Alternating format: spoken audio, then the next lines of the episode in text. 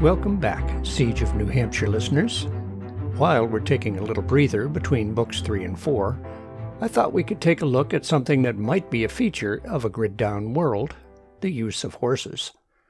A regular feature of my siege stories is how people adapted to the loss of modern conveniences. One of those conveniences is transportation.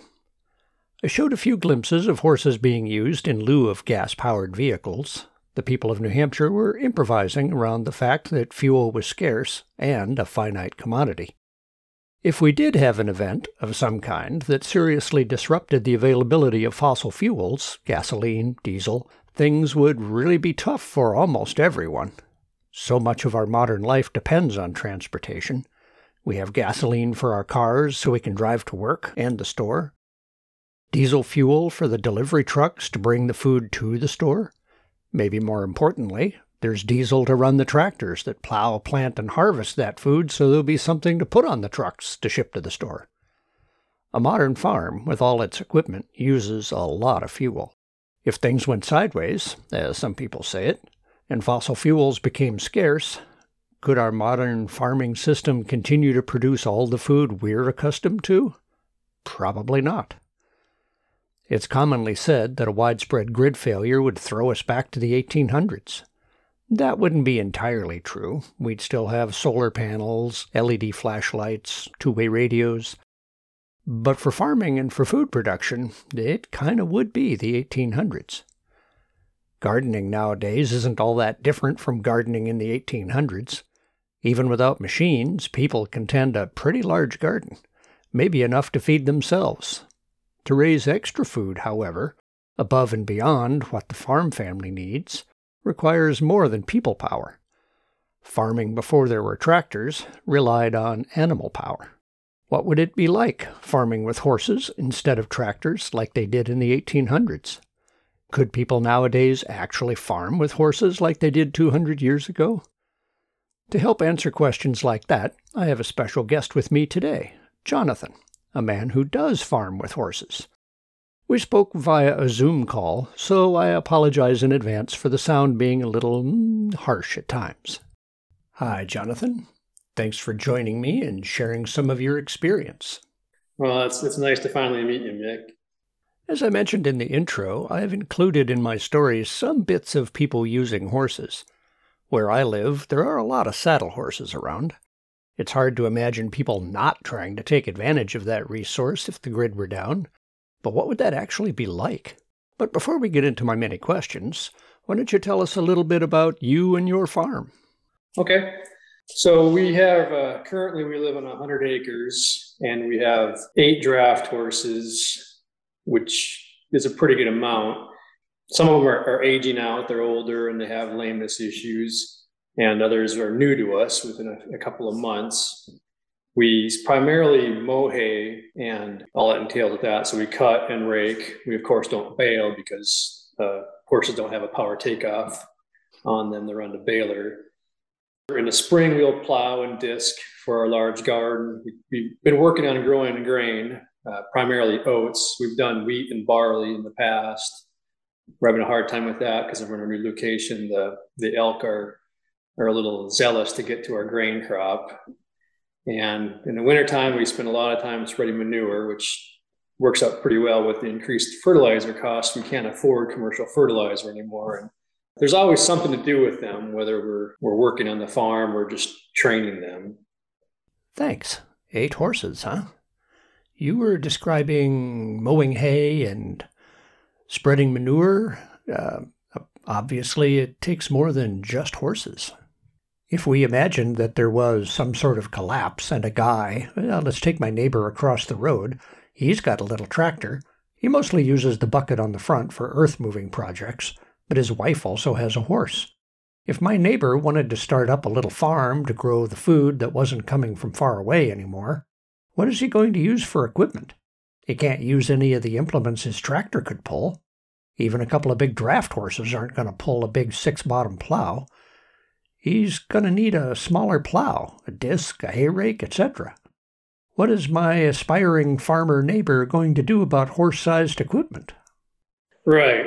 Well, surprisingly, it's it's relatively easy to find equipment that is suitable for a, a horse work.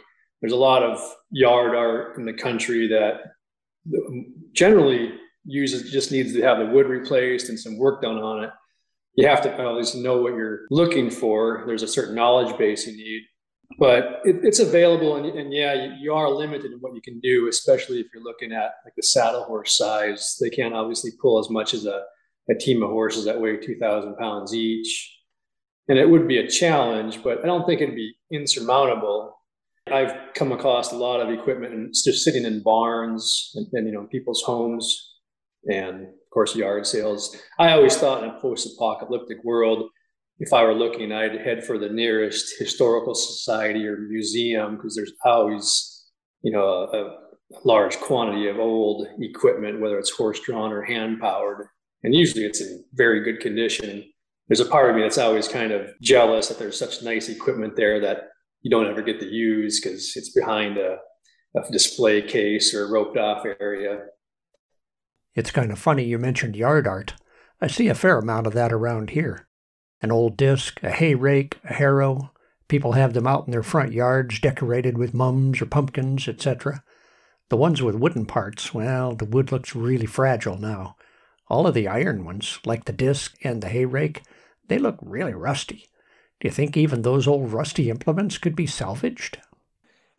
Most likely, yeah. Specifically, like plows, yeah, there's just wood handles for the most part. Some of the old plows have a wood beam, which is usually in poor shape if it's been outside, but a steel beam plow is pretty resilient so long as it hasn't been pulled behind a tractor far too often. You know, when people started using tractors, they would just take a horse drawn implement and hook it behind the tractor. They would cut the long tongue off of a hay mower or a hay rake and run it behind a, a, tractor. And the problem is obviously tractors travel at a different, a higher speed than horses. So they can create damage. And sometimes with a plow, it'll spring the beam, which means it's bent the beam. And that's, that's pretty much a fatal error or a fatal injury to the plow, but it's not typically, it's not very common. And if you know what you're looking for, but I've, I've got a handful of plows I've collected over the years and all I've had to do is put new handles on it and polish up the mold board and you're good to go. And the same with most any walk behind horse implement they have plows, there's harrows, there's cultivators, and those are pretty common. And they would be definitely be suitable for a smaller horse, either as a single. Well, most of them, most of them are single horse implements, say for the plow. And it's it's it's always exciting just to be able to take something like that and make it usable. Well, that's encouraging. But let's say someone did find a single bottom plow and got it all fixed up, and then he's got his wife's horse. Uh, still going to be a whole lot less powerful than a tractor pulling a six bottom plow. It's got to go slower. Since you plow with your horses, how long does that take? Well, there's a lot of conditions that determine you know how much work it is. You know, the terrain of the ground, whether it's been plowed before. And sod is is incredibly difficult to work up. And in a post-apocalyptic world, I imagine most people would be plowing up lawns and whatnot. So it'd, it'd take a, a, lot of work. The old timers always said that you could plow an, an acre a day with horses with a 12 inch wide moldboard plow. And if you're mowing with horses, it was 10 acres a day. So an acre isn't much for you know commercial farming, but for a family, it's not too too bad. But it's it's work regardless, and a team of horses is usually what's required for like a 12 inch wide plow. But there's a lot of smaller plows out there in the eight eight inch range and 10 inch, and those those are suitable for a smaller team or a single horse. You were talking about plowing sod fields that had never been plowed or people's yards. Where I live used to be more actively farmed. There are some fields that have gone back to being just wild meadow. There are some houses that have some pretty big yards. People would be trying to plow up that unused land so that they could grow food. Would people use a different kind of plow or a different process to start a crop field in some place that had never been plowed in decades, if ever? Yeah, when I first try to break ground with the, with horses, I'll run a disc over it as many times as I can because a disc will gradually dig in deeper. So if you can get a disc to, to go in two, three inches or even deeper before you plow it, it helps to break up that that layer of sod just enough, and it does help. Uh, but it just it would be backbreaking work, and I I would not look forward to that. I mean, for us, the reality is we'll end up using a tiller when we're actually trying to, to do it. We'll plow it and disc it, and if I can borrow a neighbor's tractor tiller, I'll work it down. But post-apocalyptic, I would I would disc it if I had a disc and plow it, and then you would just have to go over it multiple times with a disc. Or, you know, if depending on the time of year, if a person could plow it in the fall and let it sit until the spring, and then your your weather, the frost and freeze and thaw in action would help break up that sod. So, if we were thrown back into the 1800s, there'd be a lot of hard work to do. Breaking sod to make some new fields? Definitely. With all that work the horses are doing, what are they eating? I mean, a tractor runs on gas or diesel, but horses have to eat. When I'm at Tractor Supply, I see 50 pound bags of horse feed or bales of alfalfa. What do you feed your horses? Yeah, uh, with draft horses, they're you know they're they're built different and they do not do well on a high grain diet. Our draft horses are basically 100% just grass hay fed. They don't get any grain, they don't get any supplements or anything fancy we like we like to give them oats as a treat or when they're working hard, but we haven't given them oats for quite a while. Like most animals, I think these days people tend to spoil them more than they need. And you know, post-apocalyptic, you wouldn't have that luxury. I mean, right now it's it's hard just because of the increased prices of feed to maintain a nice, you know, lifestyle for the for the animals. And honestly, you know, you look at just look at history. Horses survived for millennia on grass or worse, you know, scrub ground. I mean, I've seen horses that live in timber that are kind of left to fend for themselves. They're not neglected, they always are fed, but they'll come out of the trees after eating, you know, who knows what, and they're fat. They're doing great. And, it, and people would, some people would look at that and think they're being neglected. One of the things that around horses, our philosophy is horses are meant to be horses. So you need to let them have the ground, the roam, and to do what they you know behave and, and just interact as as they're meant to be. Keeping them in a small stall or a paddock isn't isn't good for their physical or mental health. I imagine the many saddle horses around here are probably getting that more pampered diet that you're talking about. I would assume so. In our part of the world, we call them pasture ponies or pasture pets. You know, they're they're a luxury. People love on them and and spoil them and, and hardly. I mean, I'm not judging them and saying it's wrong or right. It's just kind of the reality. They're a luxury item, and even our horses aren't worked to their capacity. You know, they're they're a luxury. They do get work, but they don't get work nearly as much as they could. You know, they're they're not ever overexerted. In a post apocalyptic world, that would definitely be a different scenario. Definitely. Post event, everyone, including the horses, will be working to capacity. Without fossil fuels and electricity, I mean, almost everything is going to be more work. Muscle power becomes something you're careful not to waste. I was reading about farmers back in the day being reluctant to hitch up their team to a wagon for a trip to town because it would basically use up those horses for the day. If you've only got a fixed amount of horse days of work, yeah, you sure don't want to waste them. Sure. Again, thinking of life after some collapse, people with horses now have them as a luxury, as you said. Right now, there's a supply chain to support that luxury. But once, you know, the supply chain dries up, they aren't going to be able to drive into Tractor Supply and pick up bags of horse chow or alfalfa pellets, how well do you think these saddle horses would be able to adapt to a working horse's diet of just grass and hay? It, would depend, I think, mostly on their, their disposition and their attitude. Like any animal, you know, disposition and how they just how they are mentally kind of determines their fate. Draft horses are, are usually mellow. They're they're considered like a cold blooded horse. They don't generally get as excited. I mean, you you probably have seen the the, the horses out in their paddocks running around and, and just acting pretty wild and crazy and, and they're flighty. You know, a horse a horse that doesn't have the attitude may not adapt well to a, a work in harness or, or a lifestyle of work in general. If you don't have an experience to train them, that would be a pretty big hurdle to, to overcome. But then, just like any animal or any person, you know, a, a, horse with the right attitude would potentially thrive in that if they have a work ethic.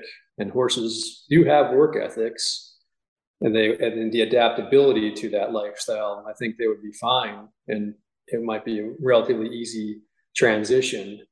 I've known some people who talked about how their horses were mellow and always seemed happy. Yet I also know a woman whose horse was moody, flighty, and capricious. She named her Diva, a name she lived up to. So, yeah, horse personalities will vary. Assuming you've got a mellow horse that's somewhat teachable and not too diva like, what would be involved in training a saddle horse to pull? People who aren't professional trainers are going to be trying to train their horses. How would these non professionals start training a horse to pull?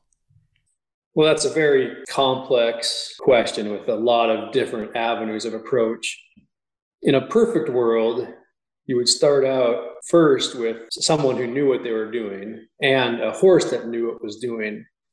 What we like to do when we're starting like a young horse is to pair it up with an experienced horse and hopefully a larger, you know, physically larger experienced horse. And the, older stable horse will teach the younger one quite a bit. And if it's bigger, it has the physical ability to kind of actually hold that other horse in place so you don't have a a wreck or any kind of accident. If you're just starting out like a single horse by itself that's never worked in harness, again, hopefully the person or people involved have experience because a lot can go wrong fast.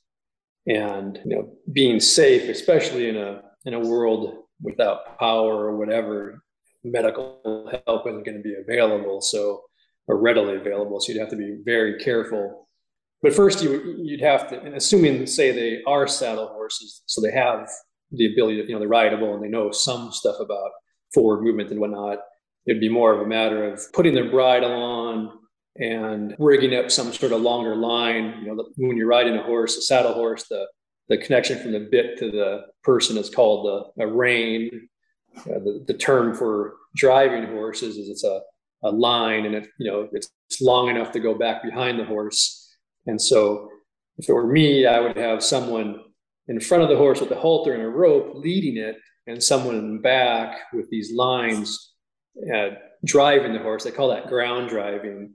So you would get the horse used to moving forward with bit pressure and voice commands from the person behind, but the person in front would be leading and helping, just helping the horse move forward. So you have the driver behind who would say, give a verbal command for us, we say step up. Some people say get up or whatnot. Uh, but we would say, I would say step up. And if I had a helper, I, they would be on the lead rope and they would help lead the horse forward, just enough to get them moving forward. And as the horse is walking ahead, I would be behind walking, eventually steering the horse with the bit. And then I would say, whoa. And if the horse has an issue with that, the person on the lead line would help hold the horse and you would just kind of work from that way up. You do that for a, a period of time. You know, we usually do a ground drive driving for an hour or so. Some the horse will tell you when they're ready. You know, if you're having a, a an issue, you work through that, you get to where you're communicating well, and you stop for the day and you come back a day later, you do it over again, starting and stopping and turning. Once that's feeling good and you have a good confirmation, then it would be time to introduce some sort of a harness assembly. Hopefully, people would find harness in a barn, or maybe they already have it. Or I think I think harness itself, there's a lot to it, but I don't believe it would be that difficult to create or build with materials on hand. And harness is a whole nother kind of topic of discussion, but if you can get a horse to ground drive with basically just bit pressure and voice commands moving forward, that's a big part of it. you know, getting them used to it, and then introducing the load. That they'd have to be able to pull that load. We'll start out with just ground driving with getting them used to their harness. Then we'll hook on the, usually just a tire, like an old truck tire, just for a little bit of weight, a little bit of resistance. You do that for a period of time, and sometimes it might take a day or two. Sometimes it might take a week. But you do that, and then you kind of just progress gradually. I mean, of course, if you have the kind of the uh, fear or the desperation of needing to get something done, that can complicate things because you, it's not a process you can rush and rush with and have good results. I imagine that horses, like most animals, really do pick up on the mood of the people around them. If you're desperate and anxious, they're going to be too. Herd instinct, perhaps. So you'd need to stay attuned to their mood. I could see where pushing too hard could actually ruin what training progress you've made. Definitely, yes. So, realistically, saddle horses could be trained to pull a plow or a wagon, but it would take time and a lot of patience. Definitely, yeah. Assuming you've got your horse trained to pull and you've found and refurbished a suitable single bottom plow, how much work are we looking at to plow a new field? While I'm asking that, I'm thinking of a restaurant out here called The Common Man that has as their logo a man pushing a plow. No horse, just the farmer pushing a plow, and it looks like he's pushing really hard. I gather it's the horses that are doing the real work, but what are you doing when you're plowing with your horses? How much work is it for you? Yeah, you're not just along for the ride. I mean, you are a part of the team, whether it's you and one horse or you and multiple horses. You need to be not only an active participant, but you have to be the leader you don't ever want the horse to be leading you and telling you what they're doing because that generally ends poorly. For me, I make the joke that everything's fun for you know three four hours and then then it turns into work. So you have the work of, of, of grooming the horse and getting it tacked up, whether you're going to go riding or or setting up the harness and rigging that. You know, grooming them, picking their feet, checking them over, making sure there's you know nothing, no injuries that you need to address or or in, or issues with their shoulders that might uh, sore them up from the work. And you hook up to your load or whatever you're going to do. You hitch up to your say say your manure spreader or your plow, and from then I when I'm driving, you basically the only you communicate with the animal via the lines or your voice, and I I do both. I talk to the horses because I don't like just pulling on their mouth to tell them what to do. I'll tell them to, to stop or to start or to turn right and left. We say step up to, to go, and we say whoa to stop, and gee is right and haw is left. Those are kind of universal commands. Like, don't ask me where they come from, but that's just kind of how it is. But while I'm working them, you'll see videos, and it always looks great when it just seems like the, the person is just sitting on the seat or know, and relax and, and that's always a nice look but you have to realize those horses are are actively working they're they're working the load they're moving forward and depending on the, the horse they may be pulling harder than you want them to. They may be trying to go faster than you want them to. Plowing can be a very hard job. So the horse is pulling that load just like if you were carrying a load on a backpack that was 50 pounds you'd be straining against it. So some horses will carry that load smoothly and and some will be pulling harder than you'd like. So you have to actively be slowing them down and, and pulling back on those lines. And depending on the animal, that can be a fair amount of work. I mean, I, it, it can tire a person out and you have to, I guess, stay engaged. You're not just grabbing onto those lines and holding them steady with what we call dead hands. When I have lines in my hands, I'm continually working my fingers, kind of massaging those lines which in turn kind of massages that bit to keep it moving in their mouth. I mean, if you just are holding on to those lines, have that firm pressure on the bit in their mouth, that'll can sore their mouth. It can kind of numb it. They call it a dead mouth, where you know you have so much pressure on their lines, it kind of turns into this cycle where you have to have more pressure to get a reaction from that animal because they're used to the constant pressure. So you're actively doing something even when you're just riding along in a wagon. You're always kind of working those lines and steering them. You don't just kind of want to let them wander around because again, you want to be the leader of this team. And sometimes it does turn into a fair amount of work. And of course, sometimes you're just sitting there and and they're kind of on autopilot, mowing hay. You're going around and around in a circle. And a good team kind of knows what they're doing. For us, we'll mow usually depending on the size of the size of the field. We'll make a round and we stop to give them a break to catch their breath and cool down. You do that for a couple times and they know when they're going to stop. And so you can kind of get away with just kind of sitting back and enjoying the scenery and and paying attention to the mower and whatnot. But you always kind of have to be aware of what's going on and of your surroundings because things can go sideways in a hurry.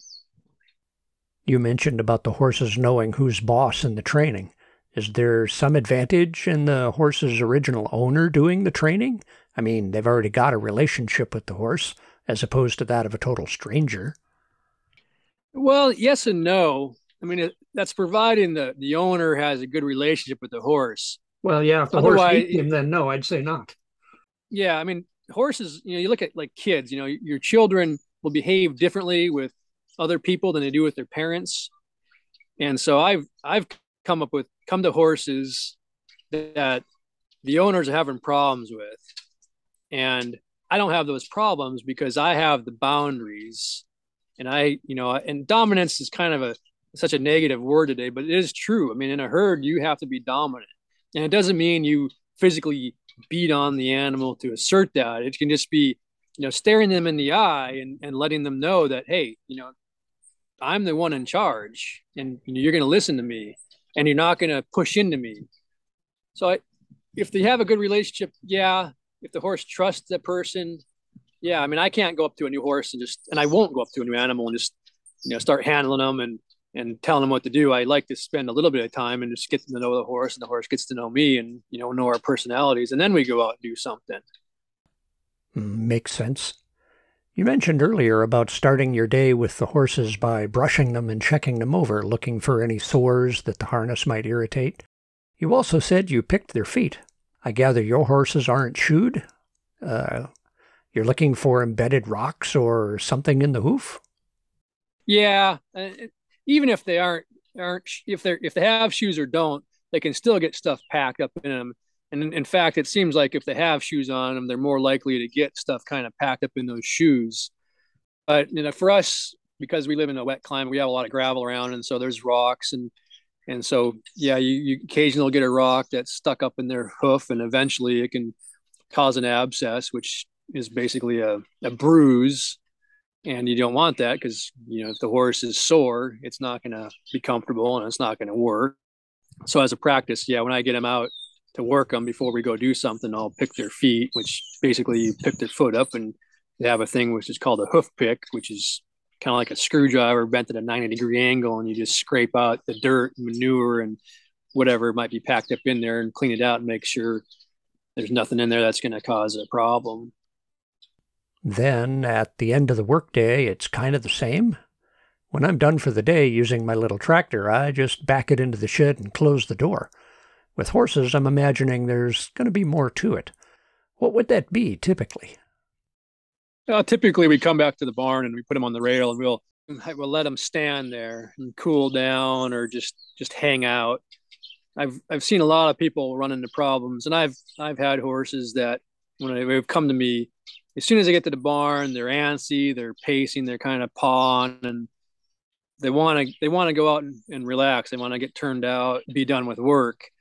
And I don't, as a rule, ever just unharness them and kick them out. Even though I want to go to the house and get a drink or or have lunch, you know, I, I want to be done working too. But part of their training is you come back to the barn, we hang out for a while, I take their harness off, if in the wintertime or in the, when it's cooler, they'll usually be a little sweaty under the collar. And we'll kind of brush that, take a towel and rub them down. And if it's in the summer, like after mowing, they're pretty sweaty. They'll be dripping with sweat. And so we have we currently have the luxury of running water. So we give them baths. We take a hose and hose them down and wash the sweat and the dirt off of them and cool them down and dry them off a little bit. But generally, like to make sure they're kind of clean and there's no sweat sticking to them and then we'll we'll let them go and they'll you know go out in the field and get a drink and roll in the grass and get to be a horse for the rest of the time they're not working This cool down and brushing is another inspection, I guess, just to see if there's any new rubs or sores. Right. They could have developed some issues while they were out there working. Yeah, and sometimes I mean the harness will rub them, the the rigging will rub on them. I always am disappointed in myself if something like that happens because I didn't catch it in time. But you know they'll get a raw spot or the hide will get rubbed off, or maybe they or they get a bee sting. And it's always exciting when you're out in the field and you, you get a hornet's nest and they'll have some stings. So you take that time to to put salve on or doctor anything or or you know in the summertime flies are a problem so we'll you know we use fly spray to help help uh, keep the flies off of them and the fair horses my wife likes to put sunscreen on their noses. Huh. hadn't thought about a sunburned horse. Yeah. But it's important to keep them healthy. I mean just like your tractor you know you need to check the oil clean the air cleaner out make sure there's fuel in it. You know if you you don't do that it's going to come back and haunt you at some point. I know this is a bit of a tangent, but you were talking about rubbing them down. Is there a spot they like to be rubbed? Kind of like a dog likes to have his belly rubbed? Oh yeah. It's kind of cute. Yeah, just like a dog, I a lot of the horses like sometimes on their chest, like right between their front shoulders or their chest area they like it. Most of our horses really like their bellies being rubbed. You know, and the mare is kind of down around their udder they get you know the flies get on them and they get fly bites down there they can't swish them off with their tails and so we have a few horses that you start scratching their bellies or around their udder and they'll they'll kind of lift their leg up or hike cock their hip just like a kind of a dog would. It's it's yeah it's it's pretty fun. They they appreciate it and but like i said earlier they kind of they remind me a lot of just the big dog. I don't know if it's true or not but somewhere i was told that or read that like the Lakota, the Plains Indians word for for horse was translated to big dog. as a as another tangent. This sounds like that part of the relationship between farmer and horse. It's much more personal. I have to admit, I've never once thought about giving my tractor a scratch behind its headlights or something. These little treat scratches are part of building that relationship. Well, exactly. I mean, you'll see horses out in the pasture scratching on each other's withers. You know, they bond. There's a lot of there's a lot of physical connection, and I think it's an important part. I mean, you you are a part of that herd. Well, I don't want to take up your whole morning. I appreciate you taking the time to share some of your experiences with us. It sounds like, if I might summarize, if things did get thrown back to the 1800s, People could train saddle horses to plow and rake and other farm work. It wouldn't be quick or easy, but it could be done. And that horse scale equipment is still out there, though it would take some more work to be made serviceable. It's doable, even if a bit of a lost art nowadays. If we did have some long term disruption, some kind of workhorses just might come back. Yeah, I, th- I think I think you're right. I mean, that's one of the things I liked about your books is you're one of the first series I, have come across that had had horses in it. And you did a, a very good job, in my opinion, of kind of describing just just the interaction and the, the creation and adaptation of stuff to make it usable. Well, thanks. And there's so much lost knowledge out there that would become important to people in a in a world after some kind of a collapse. And his, historically, saddle sized horses were a, mar- a large part of the draft work. I mean, the larger horses to an extent were kind of a luxury. I mean, it's just like like anybody. You know, you you may I don't know what you have, but your tractor isn't probably a 150 horsepower John Deere, and you couldn't afford it if you wanted it. So you have a smaller tractor, and so those larger horses were for larger farms. And if you look at the pictures and of you know black and white pictures, a lot of them were smaller horses. It would just take take time and patience. And and something I kind of struggle with every not every day, but I, I have to remind myself when I am plowing sod and it looks like crap and it's just not a perfect seed bed is you have to think about what it was like when that stuff was new and the pioneers were breaking the sod and they were plowing around stumps because they just cleared the timberlands. It's not going to be, you know, a, a postcard picture. We're going to have to adjust our perspective and our kind of our goals and our, our attitude towards what we're trying to accomplish. Very true. Post apocalypse, you'd have to get used to things not being quite as pretty as they used to be. Yeah. I do appreciate you taking time out from your busy farm day. Thanks for your many answers. Well, you're welcome. I, I hope I was helpful and, and relatively or moderately clear in my responses and didn't, didn't ramble on too much. Thanks, Jonathan. While we were offline, Jonathan shared a couple of websites that he found helpful in his horse training. I'll post links for those in the show notes on Podbean. Well, that's about it for this episode. I hope you enjoyed the discussion as much as I did, and maybe came away a little more hopeful that being thrown back into the 1800s need not be all sackcloth and ashes. Next week, we start into Book 4, Susan's Bridge. I hope you can join me for that. I also want to give a shout out to my members on Buy Me a Coffee and Patreon. I do appreciate your help in making this podcast possible. If you're liking what you hear, consider becoming a member too.